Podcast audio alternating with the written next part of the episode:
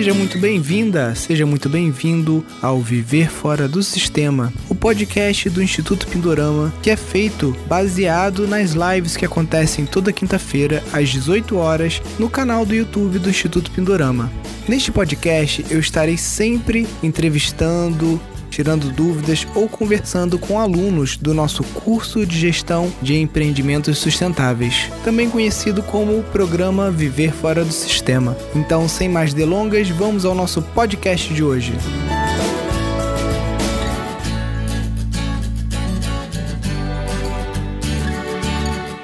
E hoje vai ser o caso aí da Márcia e do Otávio. A priori, eles tinham mandado para mim que eles iam trabalhar o terreno dos sogros e com um projeto de fazer uma horta urbana nos mesmos moldes lá da família Dervais lá em Pasadena, né? E acabou que eles acharam melhor aproveitar essa hora que eles têm comigo para falar de um outro projeto sobre uma casa ecológica que eles querem fazer num sítio. O assunto hoje é muito interessante. A minha esposa ela está fazendo TCC agora em arquitetura sobre arquitetura sustentável.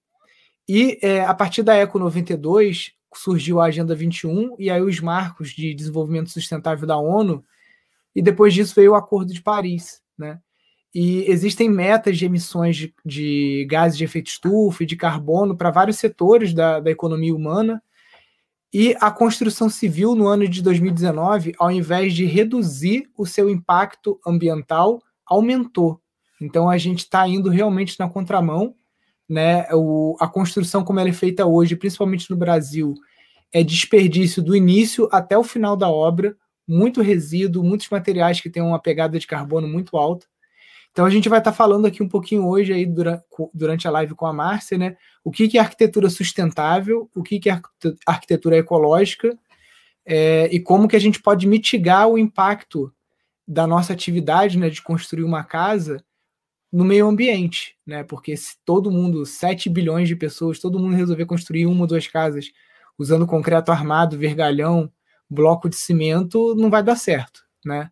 Hoje, graças a Deus, ainda 30% da população do planeta vive em casas de terra crua, né? Isso aí graças, infelizmente, ainda a países subdesenvolvidos, né, entre aspas, muitos deles na África, alguns na Ásia, em que as pessoas moram em casas de madeira, casas de terra, né? Então não é a grande parcela da população que mora em casas de terra, né? Tudo bem, Márcia? É um prazer estar por aqui. O sonho de vocês, né? Porque essa casa é para quê? Vocês vão trabalhar lá? Enfim, dá um. Como que vocês encontraram o Instituto Pindorama? Por que, que escolheram entrar no curso? Vou começar então falando como que eu conheci o Instituto, né? Foi de uma forma até muito curiosa, porque daqui a pouco o Instituto vai ser conhecido como a pílula de cura é, tome a pílula e vá para a natureza. Mais ou menos assim, é porque eu, eu, eu tenho a formação em comunicação, né, já trabalho há mais de 20 anos nisso, então eu, em meio assim, a uma crise de trabalho, eu fiz um trabalho com a minha irmã, que é psicóloga, mas na linha profissional, para saber o que, que é que eu poderia mudar e fazer com paixão, né? Então, a gente conversando, identificando coisas, eu fui lembrar que eu queria fazer biologia marinha e não fiz, que eu queria entrar para o Greenpeace, também não fiz, enfim. Depois a, a vida vai né, tomando outros rumos, eu fiz comunicação e tive uma, uma experiência organizacional até então. Então ela falou: por que, que você não resgata essa coisa da natureza que você gosta? Tanto é que intuitivamente eu já vim para o interior depois de morar em várias capitais. É, ela falou: olha lá o pessoal do Instituto Pindorama, porque meus amigos conhecem, eles são muito legais, de repente tem alguma coisa que você se interessa. E realmente foi muito bacana. Isso foi lá para setembro, outubro do ano passado, e coincidiu com aquelas aulas de construção ecológica que estava acontecendo, né? As três aulas. E aí, quando eu assisti e vi o primeiro vídeo, você até falando do mutirão, falei, nossa, isso é, é muito legal. Porque eu tenho um viés muito assim para trabalho em comunidade, né? Então, para mim fez todo sentido, todo sentido. E eu fui resgatando tudo que é a ver com natureza, de estar fora do, das paredes, né? Como é que eu poderia engatar num trabalho né, né, nesse sentido.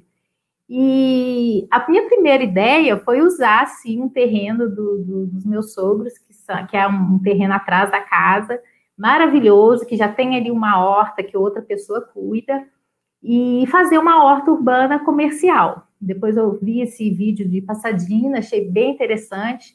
E, mas ainda vai demorar um pouco para a gente trabalhar é, essa questão da horta. E aí, por isso que eu tinha passado alguns e-mails comentando, gente, eu quero mudar meu tema agora, porque o meu namorado comprou um terreno e é, no final também do ano passado, e aí, como a gente já tinha assistido às aulas, a gente, poxa, se empolgou para poder fazer com a permacultura e, e, fazer uma bioconstrução de alguma forma, mas aí e, e também aproveitando a questão da rede, né, é, vocês usam muito bem, é, eu, a gente mostrou esse projeto para uma engenheira ambiental, que é nossa vizinha, nossa amiga, que é a Priscila, e aí ela foi lá e a gente começou a ver várias questões, assim, de uma nascente que tem do lado, é, o que, que a gente podia fazer com relação à permacultura, ela também estuda isso e gosta, e ela também quer fazer, a gente também vai se unir para fazer a casa dela lá, ela vai ser nossa vizinha por ali,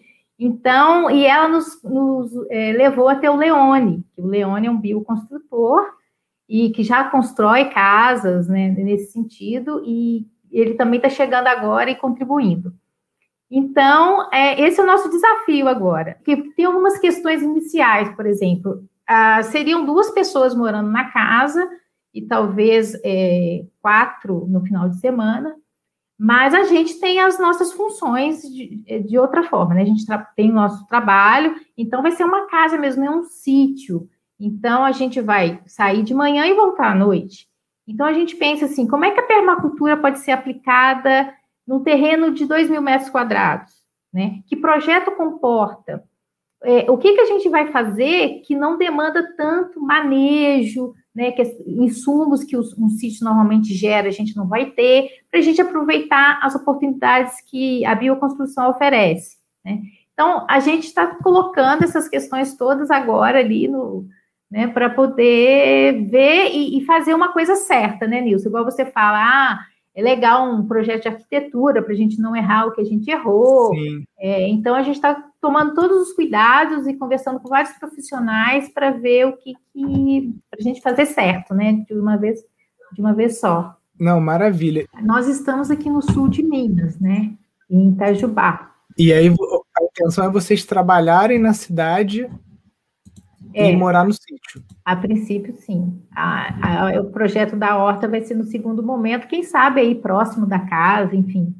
Sim. Mas a princípio a gente está pensando é nisso, é só morar numa casa, mas que tenha esse respeito aí com a natureza, que uh, a gente possa ver o que fazer com a nascente que tem do lado, que tem um outro proprietário, mas que cuidados que a gente pode já tomar, porque vai estar tá bem na divisa do terreno, está bem próximo até.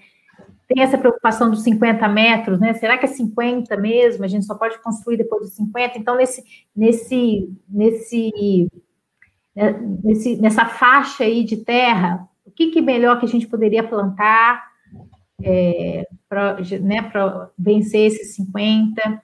O teto verde, por exemplo, que é um sonho, né? Lindo, maravilhoso, mas é uhum. viável, pesa muito o telhado. Vamos ter preocupações no futuro de infiltração ou o que for, se a gente fizer um teto verde. Quer dizer, o que, que a gente pode abraçar agora ou abrir mão num projeto, né? Não, beleza. Deixa eu botar o Otávio aqui, então, pra, que aí ele pode ajudar também com as dúvidas, a lembrar. É, ele comenta, ele que é o grande idealizador disso aí. Tudo bem, Otávio? Olá, como vai? Tudo bem? Tudo na paz. Oi, Priscila, tudo bem?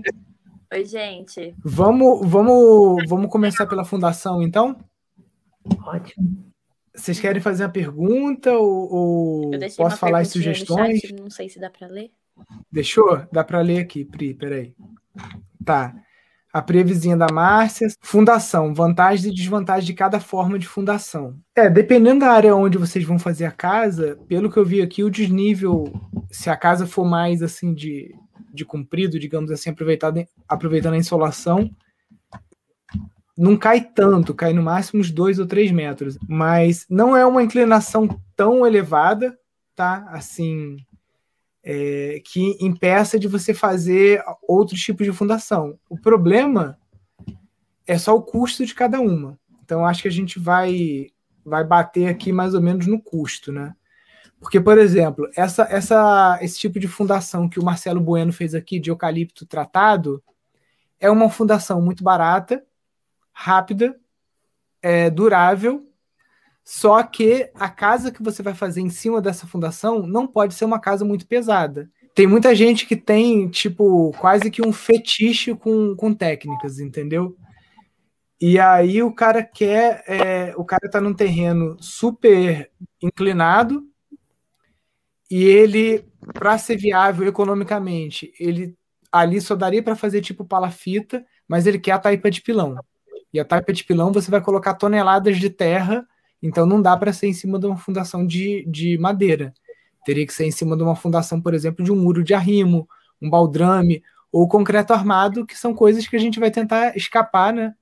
Primeiro por conta do custo, segundo por conta da, da pegada ambiental. Num terreno inclinado, quando, quando a, a, a queda é pouca, igual a sua, ou você pode botar a reta escavadeira e fazer uma pequena movimentação de terra, e isso vai gerar um platô com um barranco atrás, e o barranco às vezes que vai ter um metro, dois metros, e é isso, né? Durma com isso.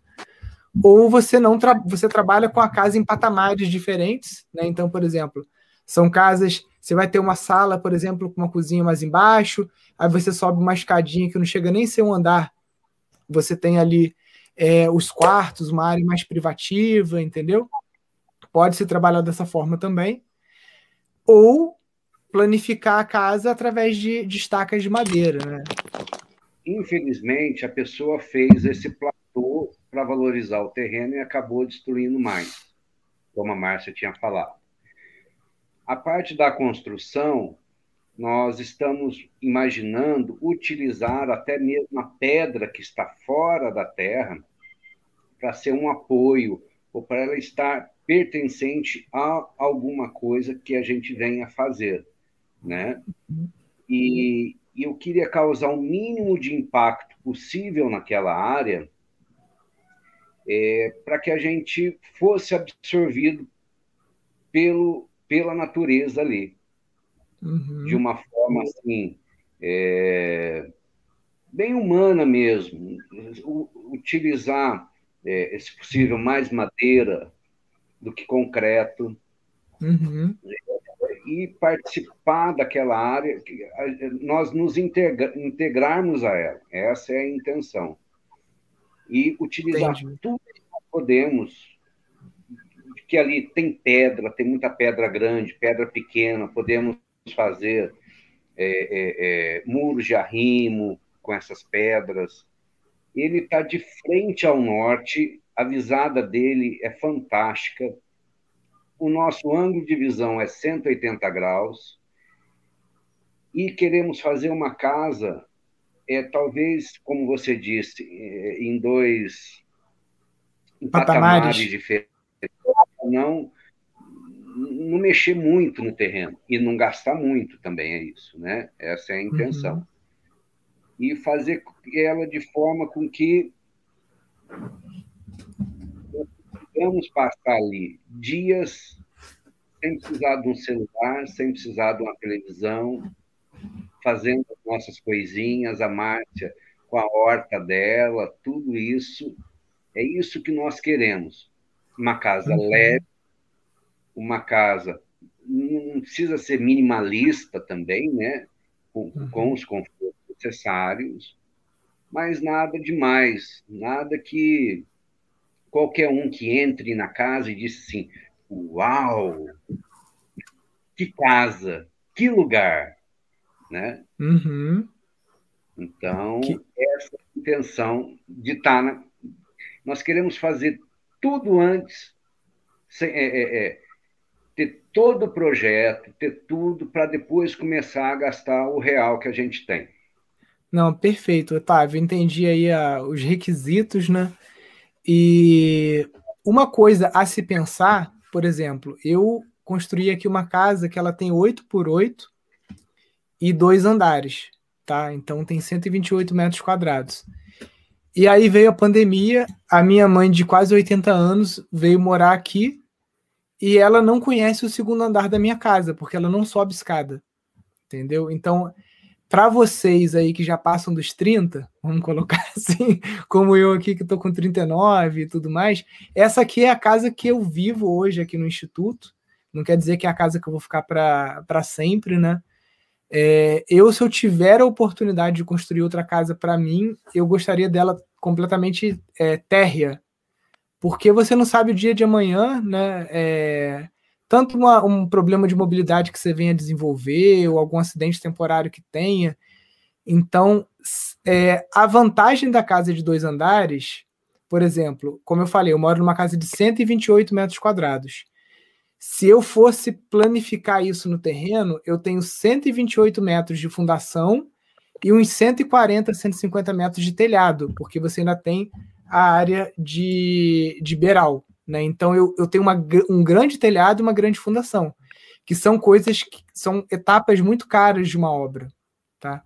Então, quando você faz o sobrado, né, que aqui no Brasil a gente gosta tanto de fazer o sobradinho, o que acontece é isso: é que você economiza porque você coloca metade do, do. Você faz a metade da área de fundação, metade da área de telhado, só que você tem esse problema é, da escada. Lógico, tem técnicas, por exemplo, ah, aqui mesmo, se eu não conseguir construir outra casa e futuramente eu acontecer alguma fatalidade, eu me torno um cadeirante, alguma coisa assim. Você investe 20 mil reais, você bota um elevador dentro de casa daqueles de. que tem até em shopping, em loja, né? que é basicamente uma plataformazinha. Então, você pode também falar assim: ah, não, Nilson, se eu for dobrar minha área de telhado, vai ficar em mais 100 mil reais minha obra. Eu prefiro fazer com escada, e se algum dia eu ficar tão velho, tão, sei lá, debilitado, que eu não consiga acessar a escada, eu não consiga readaptar minha casa, eu prefiro pagar 20 conto num elevador, isso se futuramente não tiver até outras técnicas, né? Então é uma escolha que vocês têm que fazer de agora, né? Se vai trabalhar em patamar, ou se vai fazer, não sei se vocês estão acompanhando lá no Instagram, essa casa que o Marcelo fez, que é uma casa que ela está flutuando, né? Ela está apoiada em paus de, de eucalipto, né? Então, a primeira decisão é essa. Não espero que vocês tomem essa decisão aqui agora na live, mas fora isso, o, o Otávio falou: ah, tem muita pedra. Dá para fazer os baldrames de pedra, só que é isso, você tem um desnível de 3 metros e você quer planificar essa casa, né? vai ficar um muro de 3 metros de altura na frente da tua casa, né? Que muitas vezes pode se transformar numa adega, pode ficar até oco aquele espaço, né? E muita gente faz uma adega, faz um, um porãozinho para guardar alguma coisa, né? Mas se vocês optarem pelo desnível, acaba que vocês vão ter dois, dois baldrames de pedra diferentes, né? E, e com isso não vai ficar tão, tão desproporcional, né? Porque é, um, um, um, muro muito grande segurando uma casa é uma coisa que ofende assim também, né, a vista. Né? Você olha, pô, que, que muro é esse, né? Quando você não quer movimentar, né? Então, às vezes o barranco atrás da casa não fica tão feio quanto um murão, né? Porque o barranco você consegue botar plantas e tal e, e mexendo. Então, a primeira decisão que vocês vão ter que tomar junto com a ajuda de um arquiteto é essa: patamar ou térrea, e isso vai levar vocês a escolher o tipo de fundação e, e também, muito provavelmente, a técnica que vocês vão usar. Né? Por exemplo, ah, uma técnica com mínimo impacto ambiental. O Otávio gostaria de usar madeira, então vocês podem estar trabalhando com pau pique, pode estar trabalhando é, com a própria casa de, de madeira mesmo, né? É, enfim, não sei se na região tem, vocês têm o bambu no terreno fácil, o pau pique já pode ser utilizado para fazer isso, né? Então já vai manejando aquela torceira conseguindo ali as ripas e varas para fazer. Fica uma estrutura leve, confortável e que vocês podem ir fazendo nos, nos finais de semana. Né? Então, como vocês falaram aí de sair da internet, sair da televisão e tal, final de semana, ao invés de ficar em casa, na cidade, vai para o terreno e vai trabalhando. Né? O, o, a grande vantagem da bioconstrução é que são técnicas de arquitetura intuitiva. Então, da mesma forma que seus avós construíram uma casa, a gente também pode. E você não precisa ser pedreiro, né? Os nossos avós construíam casas e não eram pedreiros nem carpinteiros, né? Acaba que quem vivia na roça tinha que ser um pouquinho de cada coisa, mas não era a especialidade. E todo mundo conseguia ajudar ou fazer parte da, da, dessa construção, né? Então é uma coisa que vocês podem fazendo devagarinho também, né? Você falou, ó, não quero concreto, né? Então talvez o, o, a base de pedras ela vai exigir uma quantidade de cimento.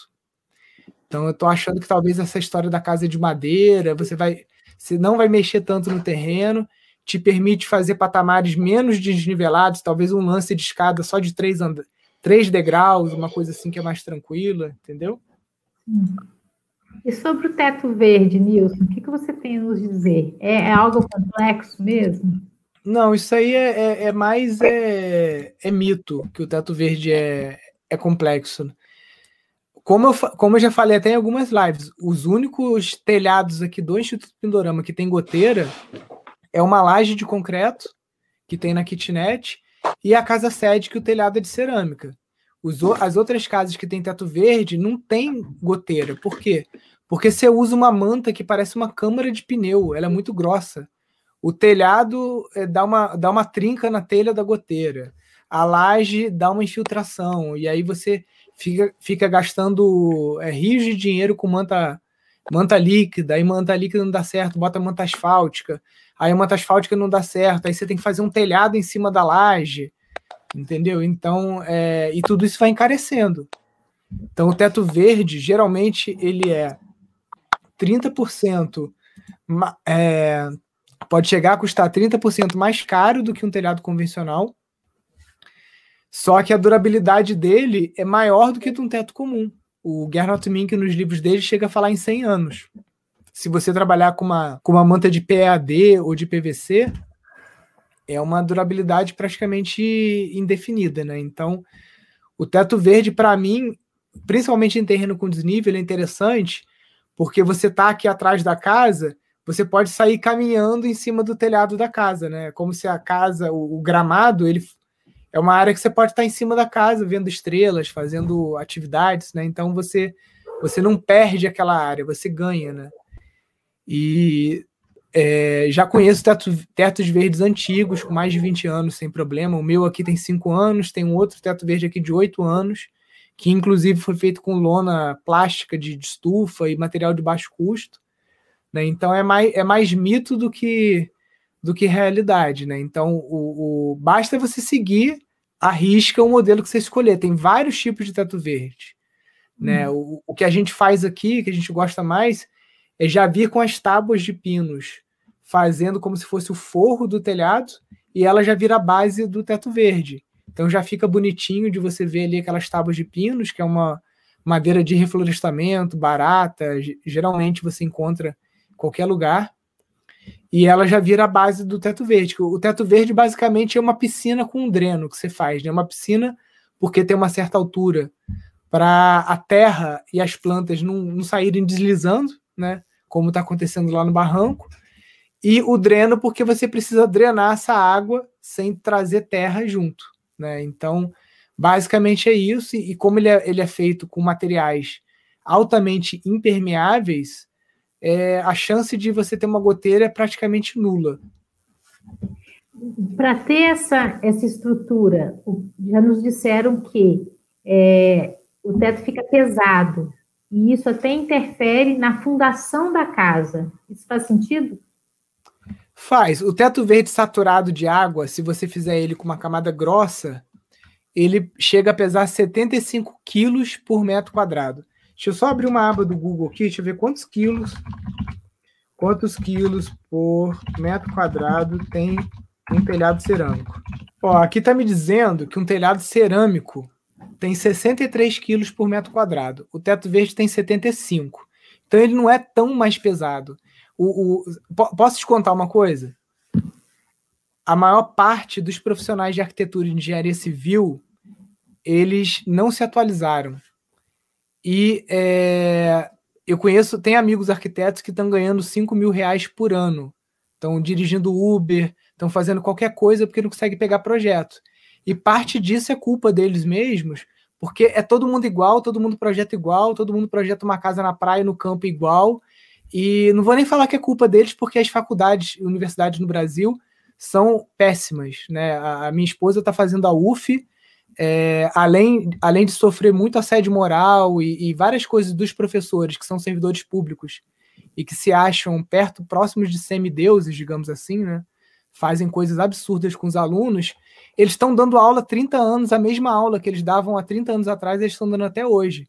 E aí eles justificam a ignorância deles acerca desses assuntos de sustentabilidade, replicando falácias como essa. Ah, o teto verde é muito pesado, o teto verde da goteira. Por quê? Por causa de uma preguiça de estudar, de se atualizar e ver que não é assim, de conhecer profissionais de renome internacional que estão estudando isso, de pesquisar materiais, enfim. Então é, é, uma, é uma desculpa esfarrapada de mal profissional da construção civil que não quer se atualizar e que quer continuar detonando o planeta, fazendo o convencional, fazendo o, o que todo mundo tem feito a, desde que se inventou o concreto armado, entendeu? Então é, é desculpa. Uhum. É, Nilson, então, e aquela questão da nascente, de estar ali é, no terreno vizinho, e a gente fez um cálculo assim por alto, não, não vai dar 50 metros até começar a construção, daria uns 30. Uhum. É, o que, que você recomendaria a gente fazer, então, da cerca para cá, né, que teria ali alguns metros, para ser condizente com uma nascente que está próxima, porque a gente sabe que tem ali o tipo de planta que tem a ver, fazer tipo uma mini floresta em volta, ou o que, que você acha que a gente.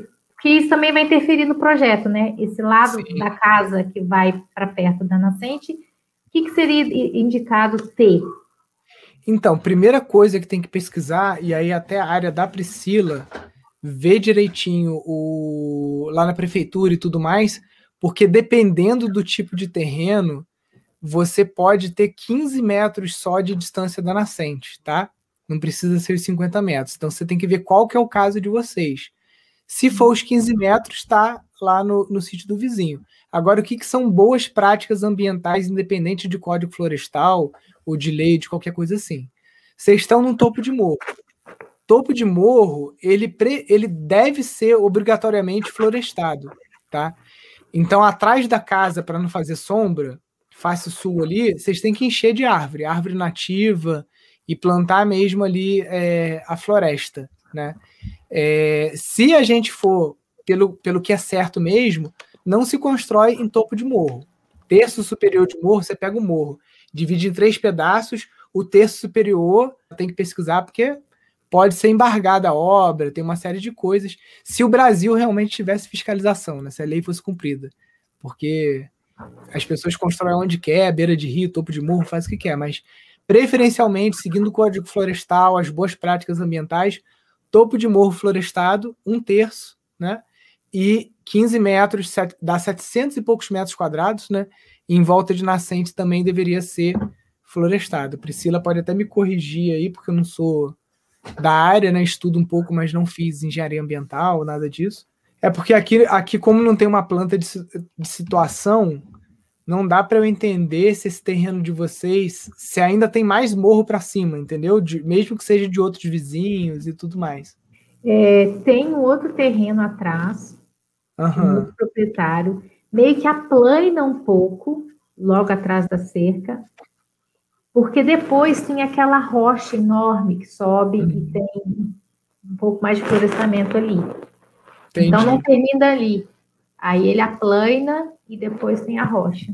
Então, assim, é, se a gente for falar de topo de morro, acho que não, não seria considerado. Né? Tá no vizinho lá, então. Não, beleza. É. é, aí o que você pode fazer é isso, a face sul da casa né, que você já não vai aproveitar do terreno, você já dá uma florestada e tenta convencer o vizinho lá também a dar uma protegida na, na, na nascente, né? Tanto o vizinho atrás de vocês, né, que já seria o topo de morro, e enfim, é, é difícil, né, porque a gente aqui a gente tem problema com o vizinho, todo mundo tem, né? Principalmente quando não quer seguir a, a o mínimo, né, para uma boa convivência e para pelo menos não degradar mais o que já está degradado, né? não piorar. A ideia é a gente se municiar de todas as informações para poder chegar no vizinho e sabendo exatamente o que falar com ele. Deixa eu aproveitar então e te perguntar sobre. Sabe aquele barranco? Que a água Sei. da chuva está descendo, já está fazendo aqueles veios. Nós estamos em março. Aí a, a, gente ouve também algumas informações contraditórias. Ah, pode plantar agora ou planta grama? Ou agora não, não adianta plantar nada, você tem que plantar alguma coisa com raízes mais profundas para segurar. E só agora, a partir de setembro. O que, que você acha? Não, eu acho que dá para aproveitar o final da chuva. Agora, realmente, vocês vão pegar uma época de seca que vai ter que irrigar. O que quer que seja que vocês plantem, né? E eu dou duas opções, assim, que eu já testei aqui em Friburgo, que tem uma situação parecida com a de vocês.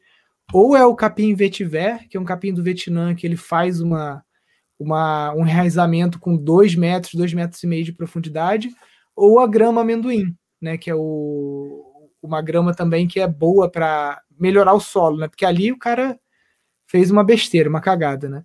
Então aflorou aquele solo vermelho, então a grama amendoim vai ajudar até a transformar essa, esse, esse peitozinho ali que, que foi feito é, com o passar dos anos, numa terra preta, né, que você possa cultivar ali algum tipo de, de árvore de pequeno porte, né, alguma laranja, alguma coisa assim. Então, primeiro a grama para tratar o solo e depois faz uh, planta outras mudas, então. De... É, eu, eu primeiro isso, a grama amendoim, a vantagem é que ela fecha muito rápido e ela pega de galho. Então, em, na, em Itajubá mesmo, se você descobrir algum lugar que tenha, é só mesmo cortar com a tesoura uns pedaços assim com uns 40 centímetros e você enterra 20 e deixa 20 para fora. Só fazer isso, umas valinhas é bem fácil. De preferencialmente fazer isso num dia nublado, né? É... E aí, tipo assim, essas erosões, para evitar, tem que ir com a enxada lá e tem que ir tirando essas águas, fazer um quebra-molazinho para evitar a água estar tá fazendo isso ali. Não pode deixar do jeito que tá, porque senão só vai cavucando cada vez mais e daqui a pouco essa terra vai embora e vai criando outros problemas mais graves, entendeu? Tá. É, uma dúvida que eu fiquei em relação ao telhado verde, eu acredito que esses valores que você passou é uma média, né? Aqui em Itajubá, a gente está bem no coração da Serra da Mantiqueira, então é um lugar com muito, muito é que chove demais. E bem esse terreno que eles estão querendo se mudar é um pouquinho para baixo de uma rocha bem alta mesmo, então acredito que lá vai ser muito alta a taxa de chuva. Então, pensando nisso, será que. E também na manutenção do telhado verde, é, já que eles não têm a intenção de, de ter trabalho mesmo, roça todo dia, para manter ali a residência, é, você acha que seria viável? Não existem. Isso não pode ser uma, um problema? Então, você acabou de falar outro mito do teto verde. Vamos lá, já, já falamos vários mitos. Caçadores de mitos, vamos lá. Peso, a gente já viu que é o mesmo peso do telhado comum. Difícil de fazer e agora manutenção. Né? Qual é. O meu teto verde tem cinco anos. Uhum. Quantas vezes eu subo no meu teto verde por ano para fazer a manutenção? Duas. Eu acho que nenhuma. Às vezes eu fico dois anos sem subir. Eu só, eu, só, eu só tenho que subir no meu teto verde porque a terra que eu usei estava um pouco praguejada com picão e aí fica dando picão em frente à placa solar. Então, na verdade, eu só subo no teto verde para tirar o picão de cima da placa solar. Se não fosse isso, nem precisava subir. Então, isso é mais um mito. E dependendo da forma como o teto verde é feito, se ele vai estar tá numa projeção do prolongamento do terreno, então ela está lá atrás da casa, no morrinho ela tá andando e ela sobe em cima do teto verde, o mesmo tratamento que ela vai fazer em volta do terreno, ah, vou passar uma roçadeira com nylon, é o que vai fazer no teto verde. Não tem nenhum problema. Não, não quer fazer o teto verde? Não tem problema. Você vai gastar aí uhum. é, uma grana com um telhado cerâmico para ter o mesmo peso, vai ter que comprar lã de PET para ter um isolante térmico e vai botar um forro por baixo. Então, no final, pode ser que o, o, o custo fique igual do teto verde, porque a gente fica falando, ah, o teto verde é 30% mais caro. Mais caro se comparar com um telhado de baixa inércia térmica, ou seja, um telhado que tá quente, tua casa tá quente pra cacete, tá frio, tua casa tá fria pra cacete. Se a gente for comparar o custo de um teto verde com um, o, o custo de um telhado que tem um isolamento térmico, ou por lã de rocha, ou por lã de vidro, ou por lã de PET, qualquer material isolante industrial, vai bater pau a pau se não ficar mais caro tá? Porque o, o kit shingle aqui em Friburgo está 136 reais o metro quadrado E isso aí é só a, a placa de compensado com o, o, a telha, aquela telha asfáltica, né, que é muito típica de casa americana. Se você for botar a lã de rocha e tudo mais, vai para 250 reais ou mais o custo do, do metro quadrado. Então, teto verde dá para você fazer, inclusive com esses bambus que tá aí. Se você cortar o bambu, botar ele para secar e botar um bambu do lado do outro, você esticou a lona por cima, seu teto verde está pronto. E para baixo você só vê os bambuzinhos, né? Isso foi feito aqui no Tibá, 40 quilômetros aqui de Friburgo, pelo Diego, que é um, um, amigo nosso que ficou três anos morando lá. Então, pelo contrário, o teto verde, ele ainda, inclusive, pode ser muito mais barato do que um telhado convencional e você gozar de um conforto térmico muito grande dentro de casa, uma captação dessa água da chuva já filtrada, né, porque passa pelo solo, e de você, num terreno de 2 mil metros, você não perde nenhuma área, porque você pode andar em cima do, do telhado. Mesmo o bambu, aquele bambu não é o bambu, acho que vocês trabalham aí, é um bambu fino, é um bambu, disseram que não tem muita utilidade. Qualquer bambu pode ser usado nesse caso? Esse bambu aí sem utilidade que você tem aí, a gente tem uma marcenaria de 140 metros quadrados que tem 10 anos e todos os, todos os cabos da marcenaria foi feito com esse bambu aí. Pela foto, não sou botânico, mas eu arriscaria dizer que é o bambusa tudoides, que é muito parecido com o que a gente tem aqui.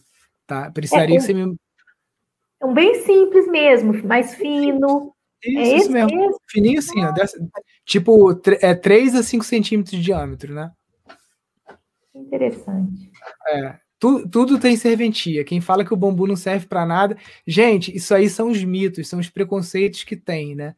Ah, bambu é praga, bambu não serve para nada, teto verde não funciona. Então a gente tem que quebrar esses mitos que eles surgem por ignorância. O, o cara não sabe que esse bambu, se você fizer uma broca com um vergalhão, que foi o que a gente fez, furou ele por dentro, ele tem uma parede grossona, a gente botou ele para tratar no, no tanque, né? Se você for tratar ele por capilaridade, nem precisa fazer isso, mas a gente precisava de umas peças com 7 metros para fazer os caibros, né? Tá lá há 10 anos, lá no Tibá também foi usado para fazer o telhado. Então, você botando um bambu desse, um do lado do outro, ele tem uma resistência para você conseguir suportar os 75 quilos do, do teto verde encharcado com você andando em cima ainda. Ou seja, com a pessoa andando, tá? Deu para entender, então, que a manutenção é só para realmente aparar, né? O, o crescimento. E usar nesses vários tipos, né? Mas vocês fazem produção no telhado ou é só grama, espécie gramínea mesmo?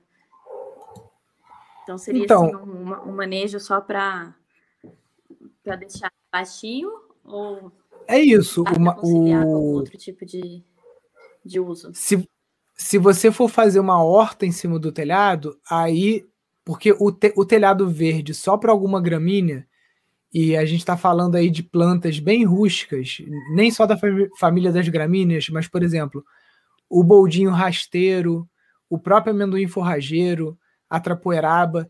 Então são plantas que se você botar 4 centímetros de solo, elas vão se virar. Agora, se você quiser fazer uma, uma horta em cima do teto, aí você já precisa de uma camada de terra maior. Aí já não recomendo no caso deles que tem um terreno de 2 mil metros. Se fosse uma casa urbana, que você só tem a laje, aí beleza, vamos construir, vamos fazer de uma forma que consiga pelo menos uns 30 centímetros de solo, talvez em cima das vigas e das colunas, para a pessoa poder ter uma horta ali na cidade. Como não é o caso deles, a gente está falando de um teto verde de pouquíssimo espessura, né? Porque o, o, a grama ou o solo que você coloca vai ter 4, 5 centímetros, e no caso da trapoeraba ou do amendoim, ele forma uma, uma, uma, uma espécie de pluma né, em cima ali. Então ele, ele fica afastado do solo mais uns 5 centímetros, sombreando também. Então a casa fica bem fresca no, no verão e no inverno, se você tiver um aquecimento solar passivo bem feito, que é o caso deles ali, eles têm bastante face norte, né? O calor não vai escapar pelo telhado. O telhado está ali fechado como uma tampa de panela ali tampada, né? Sim. É, não sei, Priscila, quer falar mais algo sobre isso? Eu queria colocar um outro assunto. Uhum. Ah, Nilson, a respeito da permacultura, assim, o que, que seria mega que a gente não precisa pensar? É, por exemplo, biodigestor, ou, ou, ou eu estou enganada. E assim, é, várias coisas a gente vai fazer, né? Fossas naturais, a questão da água, até a questão do teto verde sendo verde, como é que faria com energia solar, inclusive? Normalmente a gente coloca as placas no telhado, né? Teria que arranjar um outro lugar, então, para captar energia solar, né? E, e hum. o seu conhecimento, assim, o que, que é muito mega que a gente não precisa pensar por ser o terreno e a casa com essas características e duas pessoas ali só morando, né? Sem ser sítio. Biodigestor. Se você não tem é, tratamento de. Se você não tem a intenção de criar animais no seu sítio, para um casal, eu acho que o biodigestor vai ser um desperdício de recurso. Porque você vai produzir pouco biogás, a não ser que vocês coloquem todo o resíduo orgânico de vocês de cozinha também. Tipo assim, coloque um triturador na pia ou um triturador de, de coisa e vai. Ou, ah, não, nisso, eu tenho um vizinho aqui que tem boi, então a gente tem muita facilidade de pegar esterco no vizinho, balde e tal. Aí justifica ter um biodigestor. Fora isso, como são duas pessoas, eu sou o cara mais contra a bacia de evapotranspiração que tem. Mas no caso de vocês, para um casal que vai receber visita esporadicamente, a bacia de evapotranspiração justifica, porque vai ser pequena, vai ter 4 metros cúbicos só, então vocês não vão gastar tanto material, e aí você pode jogar água cinza e água negra para o mesmo lugar, tá? Sem nenhum problema. Para quatro pessoas, eu já não, já, já, já não aconselharia ser a bacia de evapotranspiração. Se fosse quatro, eu já colocaria biodigestor, que aí já vale o investimento. Que cada pessoa produz o equivalente a 15 minutos de gás por dia. Só que ele é um gás que não dá para a gente comparar com o tempo de cozimento do GLP. Então, os 15 minutos de, gás, de biogás equivalem a 10 minutos de gás de cozinha. Então, na verdade, você produz cada pessoa equivalente a 10 minutos. Se você tem quatro, já são 40 minutos, já dá para cozinhar um feijão, entendeu? Uhum. Tem outras coisas que a gente assim nem precisa pensar que não é viável dentro Olha, do universo aí da energia solar é super viável até por, pela segurança de vocês, porque aqui, por exemplo, já aconteceu, é, tem uma topografia parecida com vocês, né? Acontece uma avalanche, um deslizamento grande, e a gente já ficou quatro meses sem energia aqui. Então, você ter um sisteminha é, que vende energia para a rede com um pequeno backup de bateria, para você ter, sei lá, pelo menos uma geladeira, alguma coisa funcionando, assim, o básico, eu acho que vale a pena, porque um casal não tem um gasto tão grande de, de energia, né?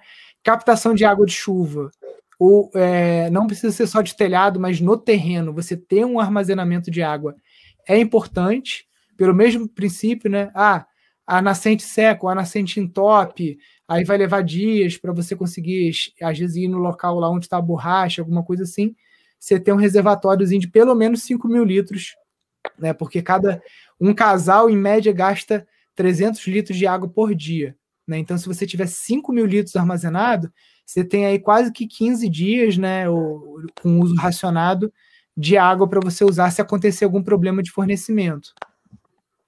Uhum. E a questão do poço? Cogitaram que a gente pudesse cavar um poço, porque ali tem muita água, aquela região, e se não der nada certo com a nascente do vizinho, que a gente poderia. É, é, tem vários tipos de, de poços, né? Sim. O que, que é recomendado? Então, aqui eu estou na parte mais baixa do terreno. O nosso poço foi bem simples. Basicamente, aquele poço que você bota um tubo de PVC e você bota uma bomba que eles chamam de bomba caneta dentro, que a bomba é um cilindro de inox e ela bombeia. E aqui eu achei água a 9 metros de profundidade. Então é um poço de baixo custo que não tem um impacto ambiental muito grande e que é para uma vazão pequena, porque para vocês, um casal, mesmo fazendo horta, fazendo pomar, é um terreno pequeno. O, o a vazão que vocês vão usar de água é, é, é insignificante, né? Se a gente for Ainda mais depois que a Priscila falou que é um lugar que já chove muito, né? Então, o, o pomar e a horta já vão estar irrigados por São Pedro, né? E na época de seca, só que vocês vão ter que ter um armazenamento maior, né?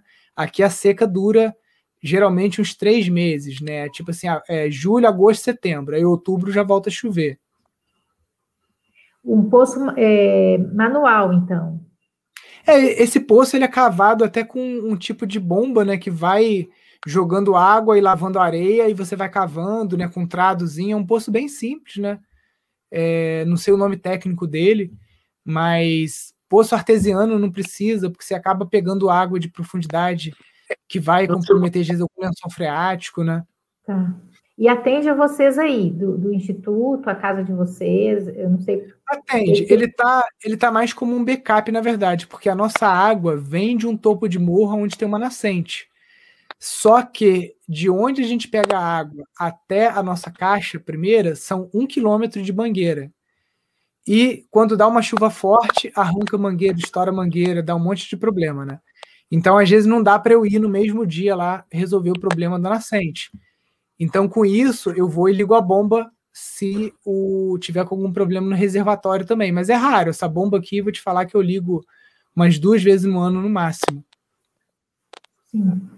Eu também fiquei com uma dúvida ali da, da hora da fundação. Existe algum método para a gente saber, alguma maneira da gente saber qual é o melhor método de fundação para ser feita? Tem algumas características lá no terreno, né? Por exemplo, essa, esse aterramento que o ex-proprietário fez ali embaixo, ele cavou até no posto uma rocha.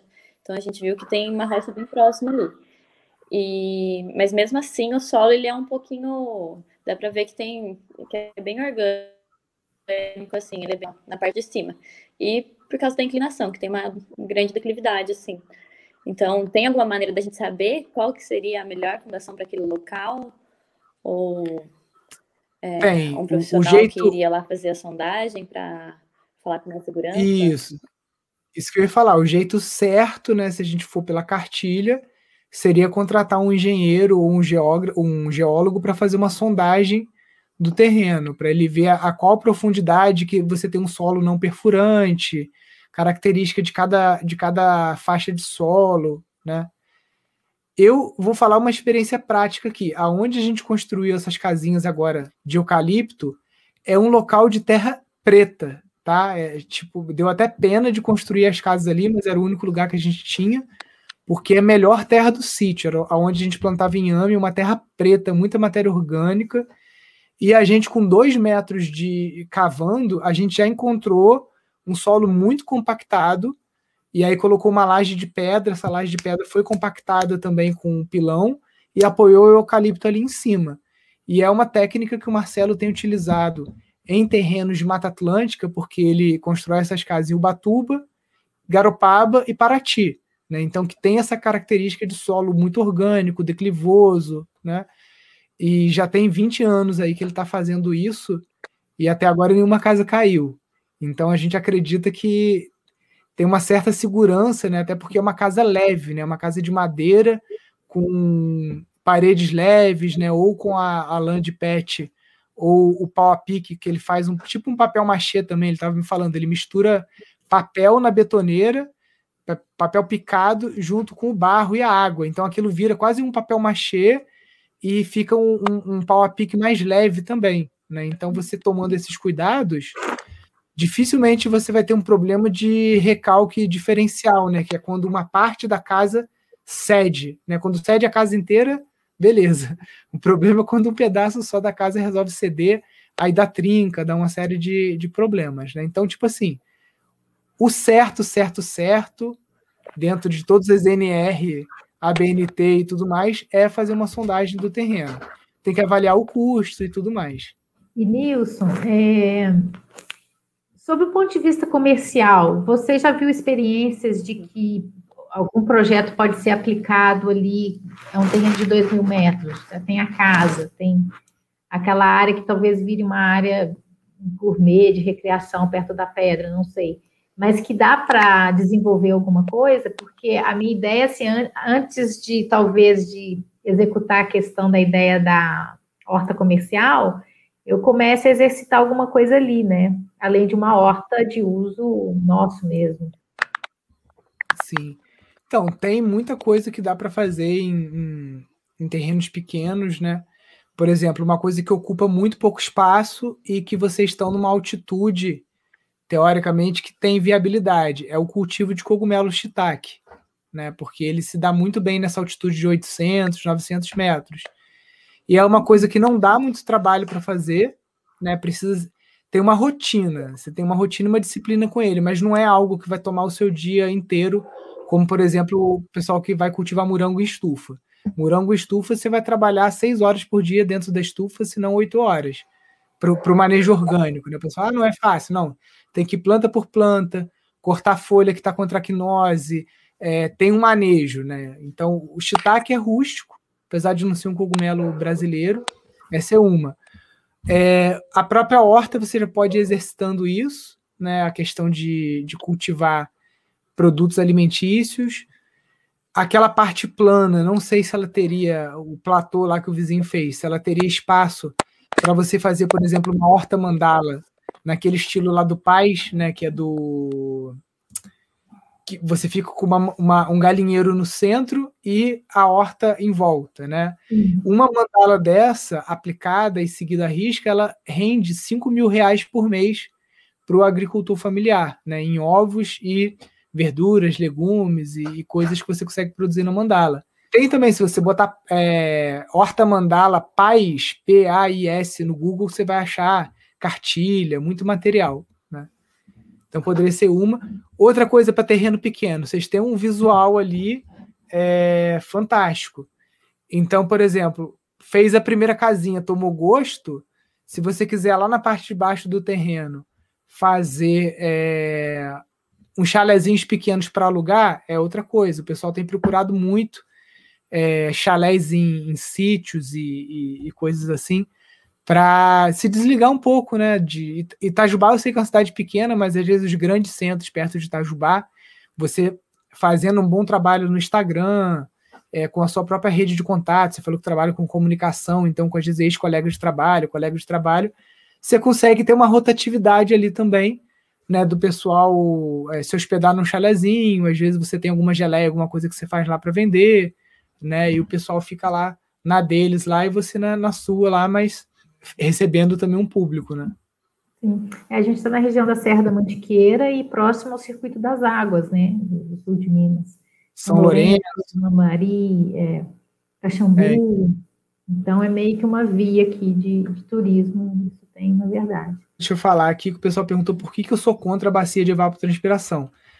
Eu sou contra a bacia de evapotranspiração quando você tem de quatro a mais pessoas, porque a bacia de evapotranspiração você precisa fazer uma piscina.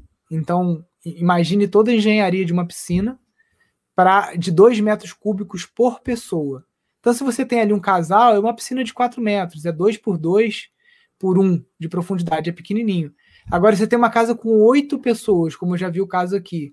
Uma foto no, no, no WhatsApp que um aluno mandou, chegou a me gelar a coluna.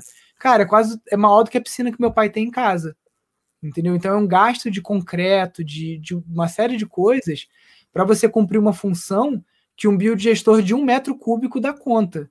Então é um desperdício de material e a bacia de evapotranspiração ela te entrega poucos subprodutos. Na permacultura a gente está falando o tempo todo de ter excedentes, né, de fazer as coisas trabalharem pela gente. Então o biodigestor ele trabalha pela gente, ele produz biogás para gente, produz biofertilizante, tem uma área de raízes que você pode cultivar plantas é, ornamentais, né? A bacia de evapotranspiração, ela só vai te dar planta ornamental e bananeira, mais nada.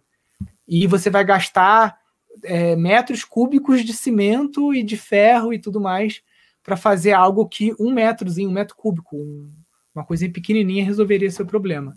Então essa é a minha implicância com a TVAP. Ó, o pessoal está perguntando qual é a espessura da lona para o teto verde.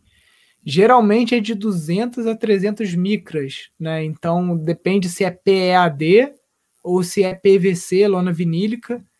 É, a mais cara e mais duradoura é a vinílica. Mas o Gernot Mink, muitos arquitetos famosos trabalham com a lona de PEAD e já tem aí casas com mais de 20 anos com essa lona sem nenhum problema. Pode mandar bala aí, Márcia, se tiver mais alguma pergunta. Não, eu aqui eu coloquei as principais que estavam girando em torno aqui das nossas conversas. Pena que o Leone não conseguiu entrar, acho que ia ser uma contribuição importante. Ele está bem construindo casas. Se eu não me engano, ele é engenheiro e pedreiro também. Ele que vai e coloca a mão na massa e está construindo casas né, de ecológicas. É bem interessante. Então, e ele vai de projeto a projeto. Eu falei, onde é que você está morando agora?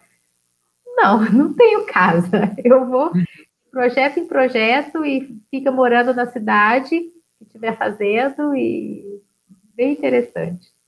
Vamos ver se uma outra oportunidade ele consegue se colocar aí para a rede também, o pessoal conhecê-lo, porque é bem bacana a história dele, a experiência. Não, com certeza. E é uma, uma oportunidade que eu mostro para as pessoas, né? Que hoje, você está dando um exemplo aí na prática, né? Aquela pessoa que sabe construir casa ecológica, eu te falei no início da, da live do arquiteto amigo meu que ou tá de Uber ou consegue fazer um projeto por ano e ganha 5 mil reais. E você tem aí um rapaz que está viajando o Brasil todo e que não consegue parar de trabalhar porque chove serviço. Então, daí a diferença daquele profissional que se qualifica, que corre atrás, que se, se atualiza. E é até engraçado que quando a gente fala se atualiza, né? Parece que a gente está falando do arquiteto que está buscando uma técnica norte-americana, de steel frame, alguma coisa muito tecnológica, mas não, hoje o arquiteto que se atualiza é aquele que está voltando para as raízes resgatando a arquitetura vernacular, as técnicas é, ancestrais né, de construção com terra, com madeira, com bambu. E esse profissional hoje, ele não fica parado. Se ele quiser trabalhar, ele tem trabalho no Brasil, tem trabalho em Portugal, tem trabalho fora do país, ele vai para onde ele quiser, se ele conseguir trabalhar bem tanto os projetos, quanto as técnicas dele, quanto o seu marketing pessoal, né? E, enfim, um bom relacionamento com os clientes, para os clientes indicarem, darem uma carta de recomendação, né? A gente tem muitos amigos que estão estão fazendo isso. Alguns deles estão fixos em regiões, né? Por exemplo, a Irina está no sul da Bahia, ela não sai de lá, ela está construindo basicamente sul da Bahia, porque ela tem tanta demanda lá que ela não consegue sair de lá. O Kobe, ele está ali na região de Goiânia, e ele também não consegue sair dali, porque é tanta construção, tanta gente querendo casa de terra, em Goiânia que ele não consegue sair de lá. Se você quiser contratar ele em Minas, ele fala, cara, não vou porque eu não dou conta, né? Bacana, isso é fantástico. Realmente, voltar às raízes e fazer o que. Né? Isso é muito incrível, assim, de toda o futuro, né? O futuro está no passado. É o que a gente está pensando de como fazer, de como consertar as coisas, é voltar para o passado. Isso é incrível. Eu tenho visto muito disso nesses materiais e documentários que eu tenho assistido também a respeito disso, fala muito isso. Eu, eu, eu assim, eu achei fantástico.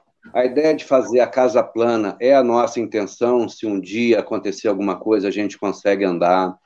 É, fazer a casa é, é, com estrutura, com o telhado, ou, verde ou não, o que, que vai se fazer, é, a parte da crista, é, do morro, é, Agora, uma outra pergunta que surgiu é: é viável fazer uma radiestesia no lugar para que se procure água e não dependa de mina?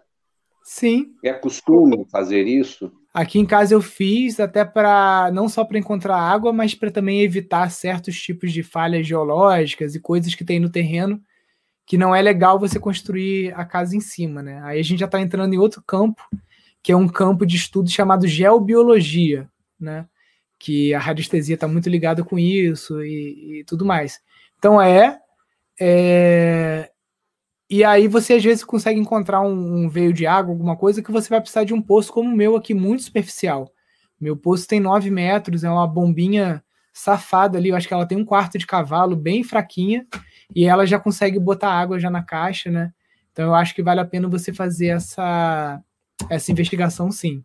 Uma outra pergunta é o seguinte: o Instituto Pindorama, se nós dermos a, a, a informações, ele nos fornece o serviço de, por exemplo, é, de construção, de projeto, disso tudo? O Instituto Pindorama, hoje, ele trabalha como uma instituição de educação e de pesquisa.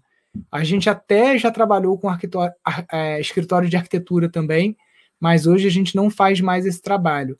Por quê? Porque a gente quer estimular que profissionais, por exemplo, não faz muito sentido a gente sair daqui de Friburgo para prestar uma consultoria para vocês aí.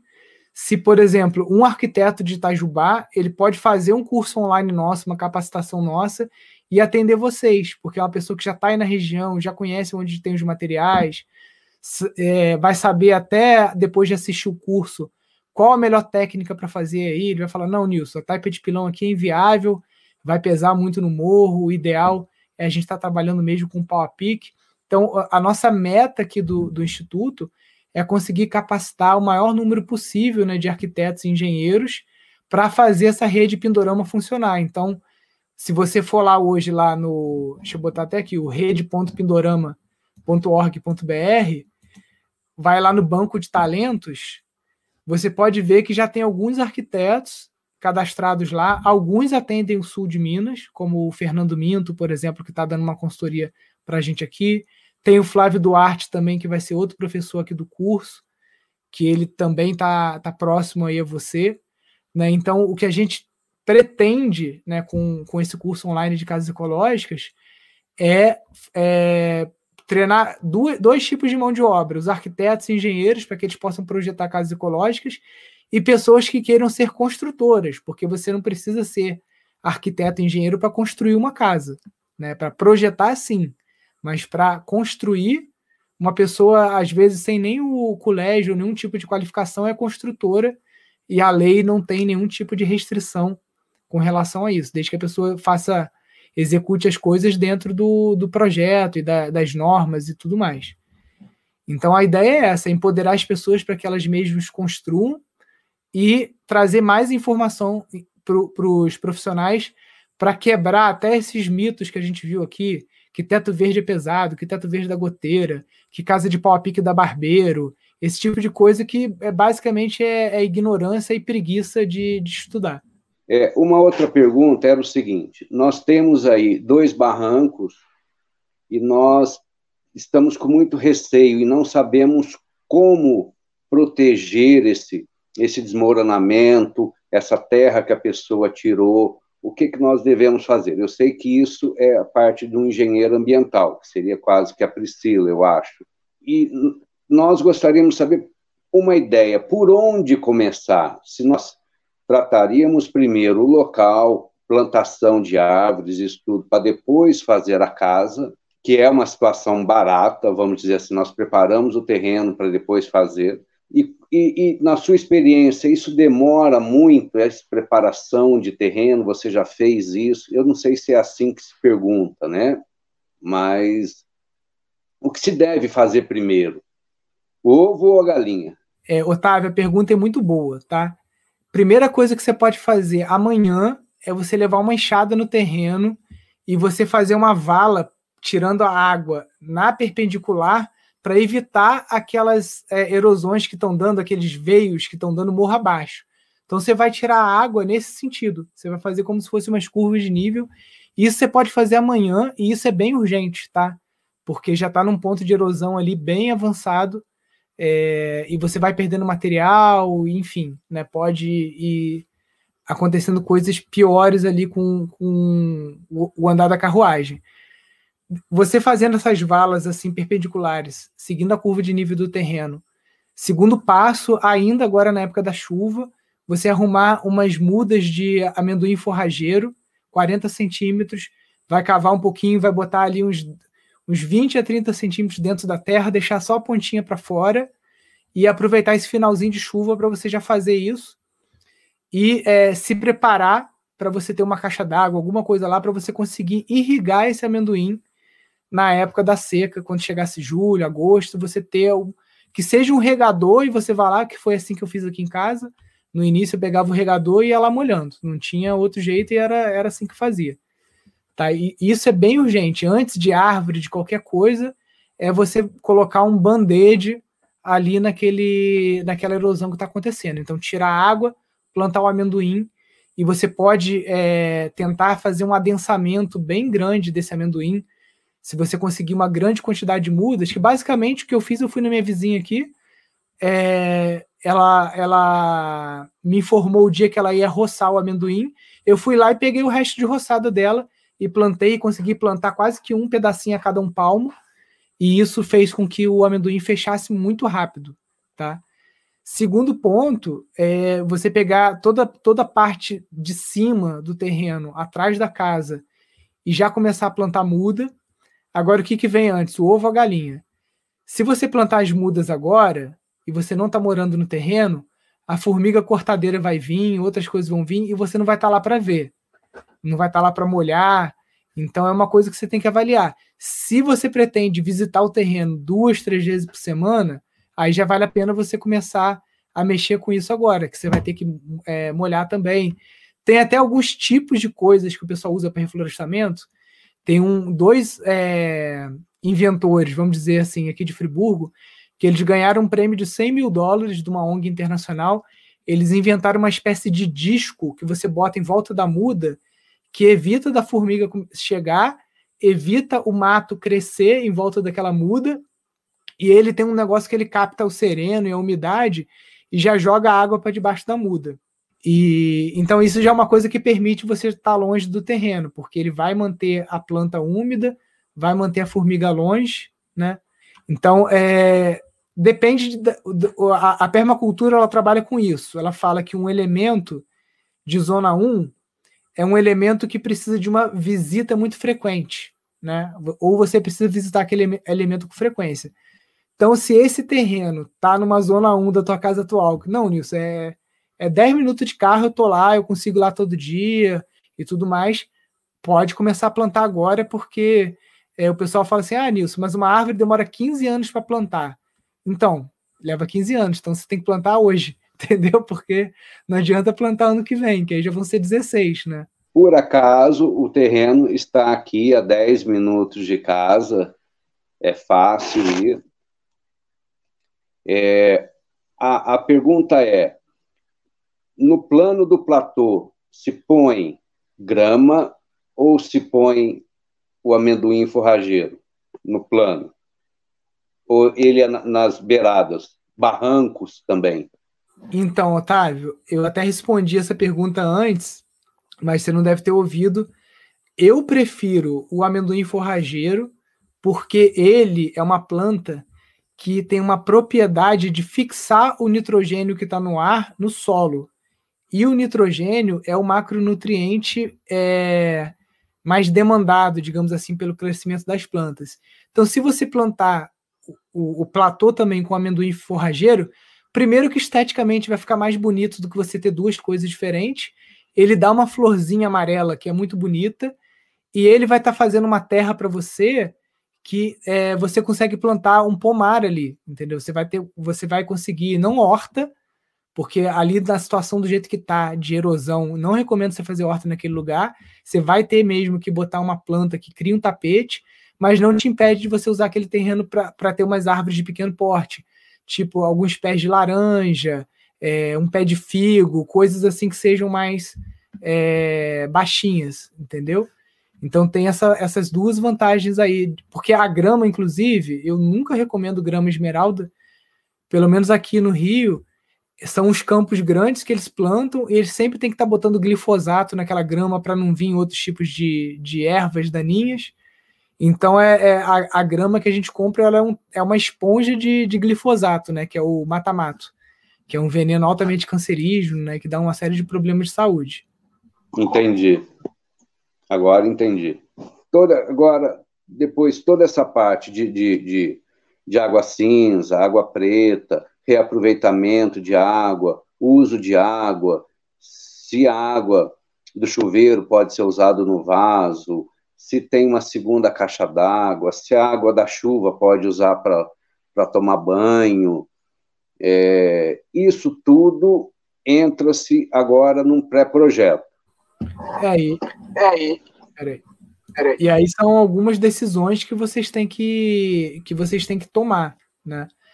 É, com relação à fundação, como eu falei, como vocês são duas pessoas, um casal só, a bacia de evapotranspiração vai ficar num volume pequeno e você consegue trabalhar com ela pra, juntando as duas águas. Você pode trabalhar com elas separadas, mas no final, se você quiser jogar tudo na bacia de evapotranspiração, ela dá conta.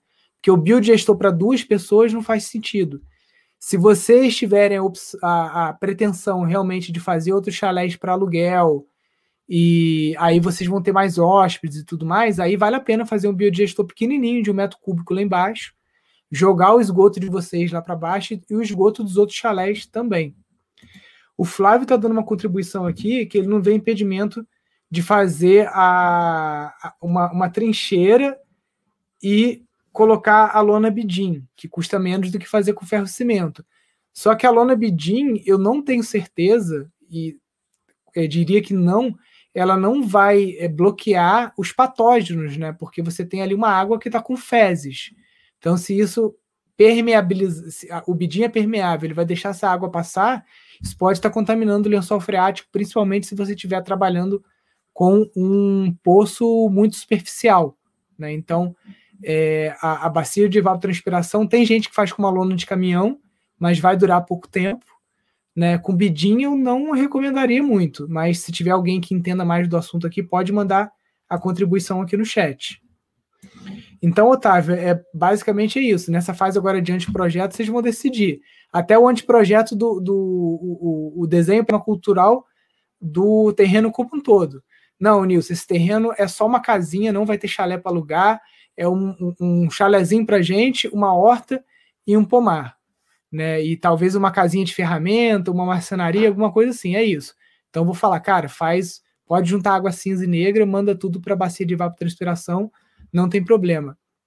Ah, Nilson, aqui a água é um recurso escasso, eu queria separar a água cinza, porque eu quero armazenar, filtrar e armazenar essa água cinza, por exemplo, para molhar um pomar. Então separa, já vale a pena, entendeu? Aí são decisões que vocês têm que, que ir avaliando. É, essa é a ideia.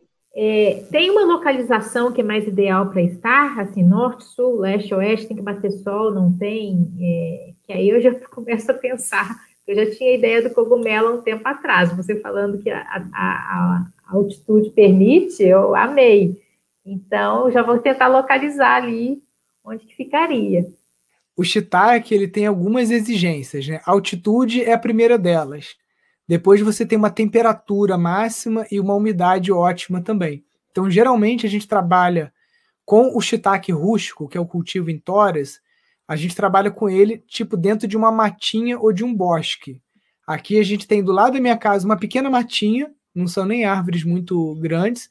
Então ali eu tenho uma região de sombra e de umidade. Isso ele gosta. Quando o pessoal trabalha com shiitake em bloco, que é um shiitake que é produzido meio que em laboratório e você pode trabalhar com ele em, em, em outros tipos de ambiente, o pessoal costuma fazer um telhado é, para dar sombra e trabalha com ele ali. Você também pode fazer isso. Você pode fazer só um telhado, botar uma palha de coqueiro em cima, alguma coisa para não ficar tão quente, e você botar uma borracha de irrigação ali, furar ela com uma agulha para ficar só aquela névoazinha e manter o ambiente úmido. Mas, por exemplo, ali no terreno eu colocaria atrás do bambu, né? Que tipo assim, ele tem que ele gosta de uma sombra. É, você disse que existe o pessoal da rede que está formada, que está aqui perto da gente. Os contatos deles estão fáceis? Ó, o endereço é rede.pindorama.org.br. Aí você clica aqui em banco de talentos. No caso de vocês, por exemplo, se vocês querem construtor, vocês marcariam aqui bioconstrutor, por exemplo. E a gente até separou aqui também por etiquetas. Tem bioconstrutor e bioconstrutora também. Se quiser, ah, não, eu gosto de trabalhar com mulher, mulher mais caprichosa. Então você pode escolher aqui pelo sexo também. Então por aqui você vai procurando, aí você clica no, no link da pessoa, e aí você chega aqui no perfil, você vê onde que ela tá, fotos do trabalho, os estados onde ela gostaria de trabalhar, é, os selos que ela tem né, do Instituto Pindorama. Então, mais ou menos assim que está funcionando aí a nossa, a nossa rede. Nilson, me ocorreu uma dúvida até outro dia, quando você demonstrou também, eu tinha esquecido da, da rede de talentos e me incluí lá. É, só entre os alunos ou todas as pessoas que, que fazem parte dos grupos e que acompanha, que segue, também pode entrar lá e se, se colocar?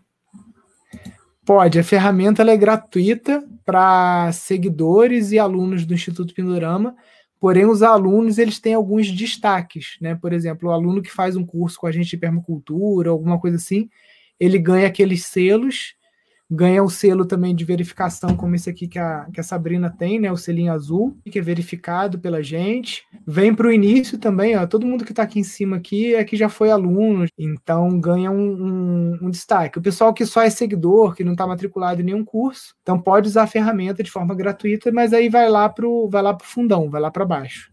Ok, vou até comentar com a Pri com o Leone, então acho que é interessante. Sim. Né? Eles se destacarem ali. O Leone, a hora que ele ficar sabendo do nosso curso de casas ecológicas, ele vai querer se tornar aluno aí para. Porque o, o valor, para ele que já é profissional da área, é muito barato, né? Porque, tipo assim, menos de mil reais para você acompanhar quatro casas da Fundação Telhado, um monte de técnica, um monte de tecnologia nova, né? Para quem trabalha com isso é um investimento, né? Como se você comprasse um livro, alguma coisa, né? Só que é o uhum. custo de uma mensalidade de um curso de engenharia numa faculdade ruim, que geralmente é uns R$ 1.500. Uhum. Olha, para a gente está excelente. Deixa eu ver se. Otávio, tem mais alguma questão, Otávio? Você aí está em Resende. Mesmo é, é, nós conseguimos visitar a sua casa neste momento? Só corrigindo, eu não estou em Resende, eu estou em Nova Friburgo, e a gente, no momento, está fechado, porque, igual o pedido de, de vocês, tem algumas centenas de pedidos de visita. E a gente não quer receber as pessoas de qualquer jeito. Né? Quando vem um visitante aqui no Pindorama, a gente gosta de fazer o tour, gosta de conversar, de mostrar as coisas. Então a gente está se preparando né, para no ano que vem. Agora também o Instituto está cheio de obra. A gente, ou o tempo todo, hoje a gente está em escritório ou está em obra. Então, quando chega um visitante, na verdade, atrapalha muito a gente. Então a gente está organizando a casa, fazendo tudo bonitinho para no ano que vem a gente vai voltar com os cursos presenciais aqui. E aí, na data que tem um curso presencial, a gente faz o open house. Qualquer pessoa pode vir numa data que está rolando um curso aqui. Aí ela vem para almoçar, faz um tour. A gente já tem todo o esqueminha já pronto, né? Para isso que 2020, infelizmente, ficou aquela situação, né, de pandemia. Agora 2021 pela competência logística dos nossos governantes, vai continuar a mesma merda, desculpe a palavra. Então, pelo visto, só 2022 que a gente vai ter segurança para retornando com as, com as atividades aqui. Mas não quer dizer que não tem curso presencial rolando na rede Pindorama. As estações sementes estão começando seus cursos. Agora tem um curso de agroflorestas no Rio Grande do Norte, na estação semente da é, Instituto Aflorar, gerida pela Maria Cândida, né, a primeira estação do Instituto Pindorama lá para cima do Nordeste, que a gente tem uma um pouquinho mais no sul da Bahia, que está com as atividades um pouco interrompidas aí por questão de, de criança pequena, filho, né? Mas a Maria Cândida está lá tocando, já está no segundo curso, vai ter curso de bioconstrução lá também.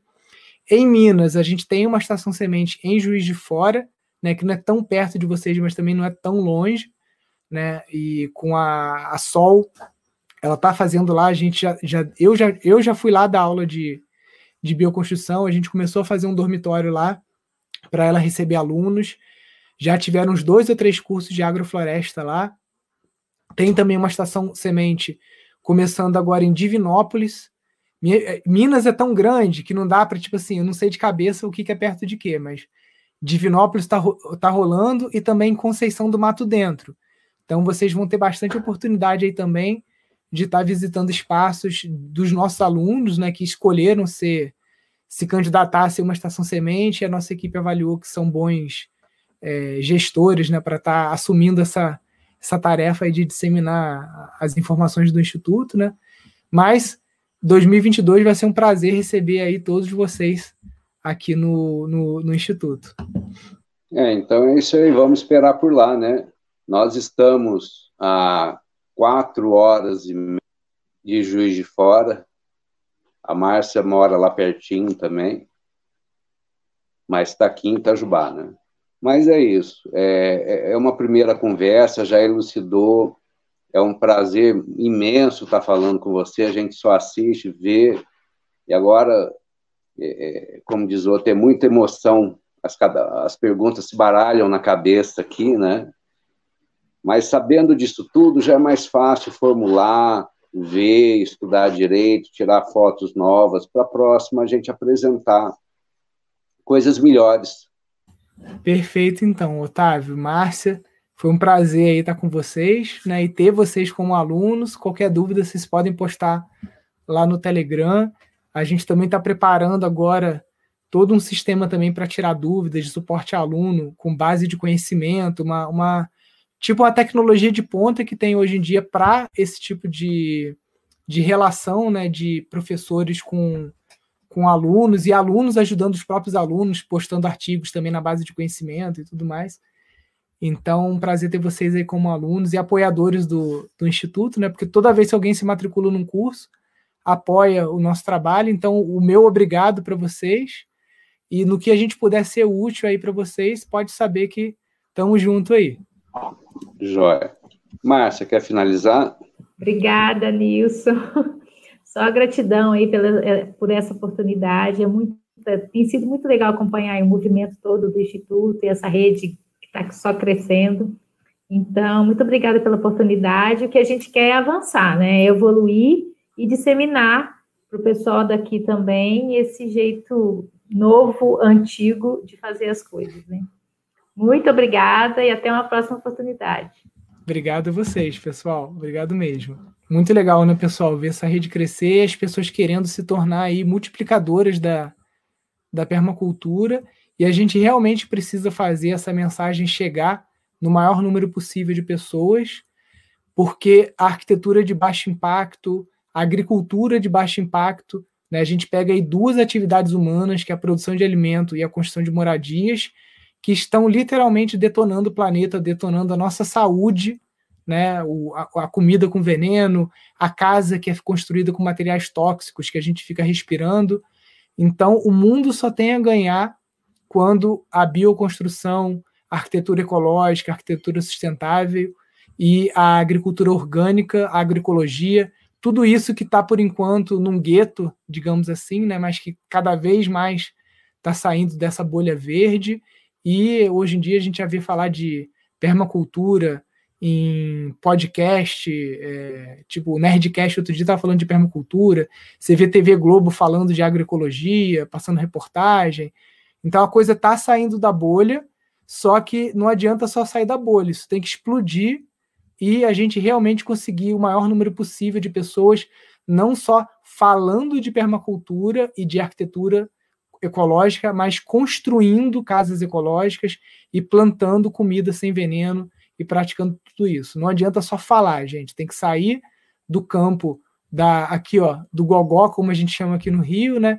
e sair para fazer as coisas. Então, conto com a participação de vocês lá na Rede Pindorama.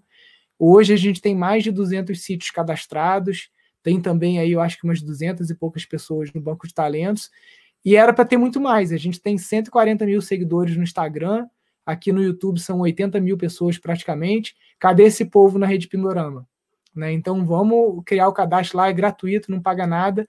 Quanto mais sítios cadastrados na Rede Pindorama, quanto mais pessoas cadastradas no banco de talento, mais encontros vão acontecer. Né? A Sandra e o Manuel ficaram brincando que o, a rede Pindorama é o Tinder da permacultura, porque eles fizeram uma live comigo aqui, eles não têm terra, e aí acabou o, uma estação semente do Pindorama vendo o vídeo deles, gostou, chamou eles para fazer parceria. Eles estão compondo, inclusive, a diretoria desse Instituto de Permacultura que está sendo iniciado lá em Conceição de Mato Dentro, né? Então você vê que é o Tinder da permacultura funcionando. Então, para a gente ter um monte de match aí, tem que ter mais gente cadastrada, mais terra cadastrada para a coisa acontecer. Pessoal, muito, muito obrigado pela audiência de vocês. Fiquem com Deus. Um grande abraço. Tchau, tchau.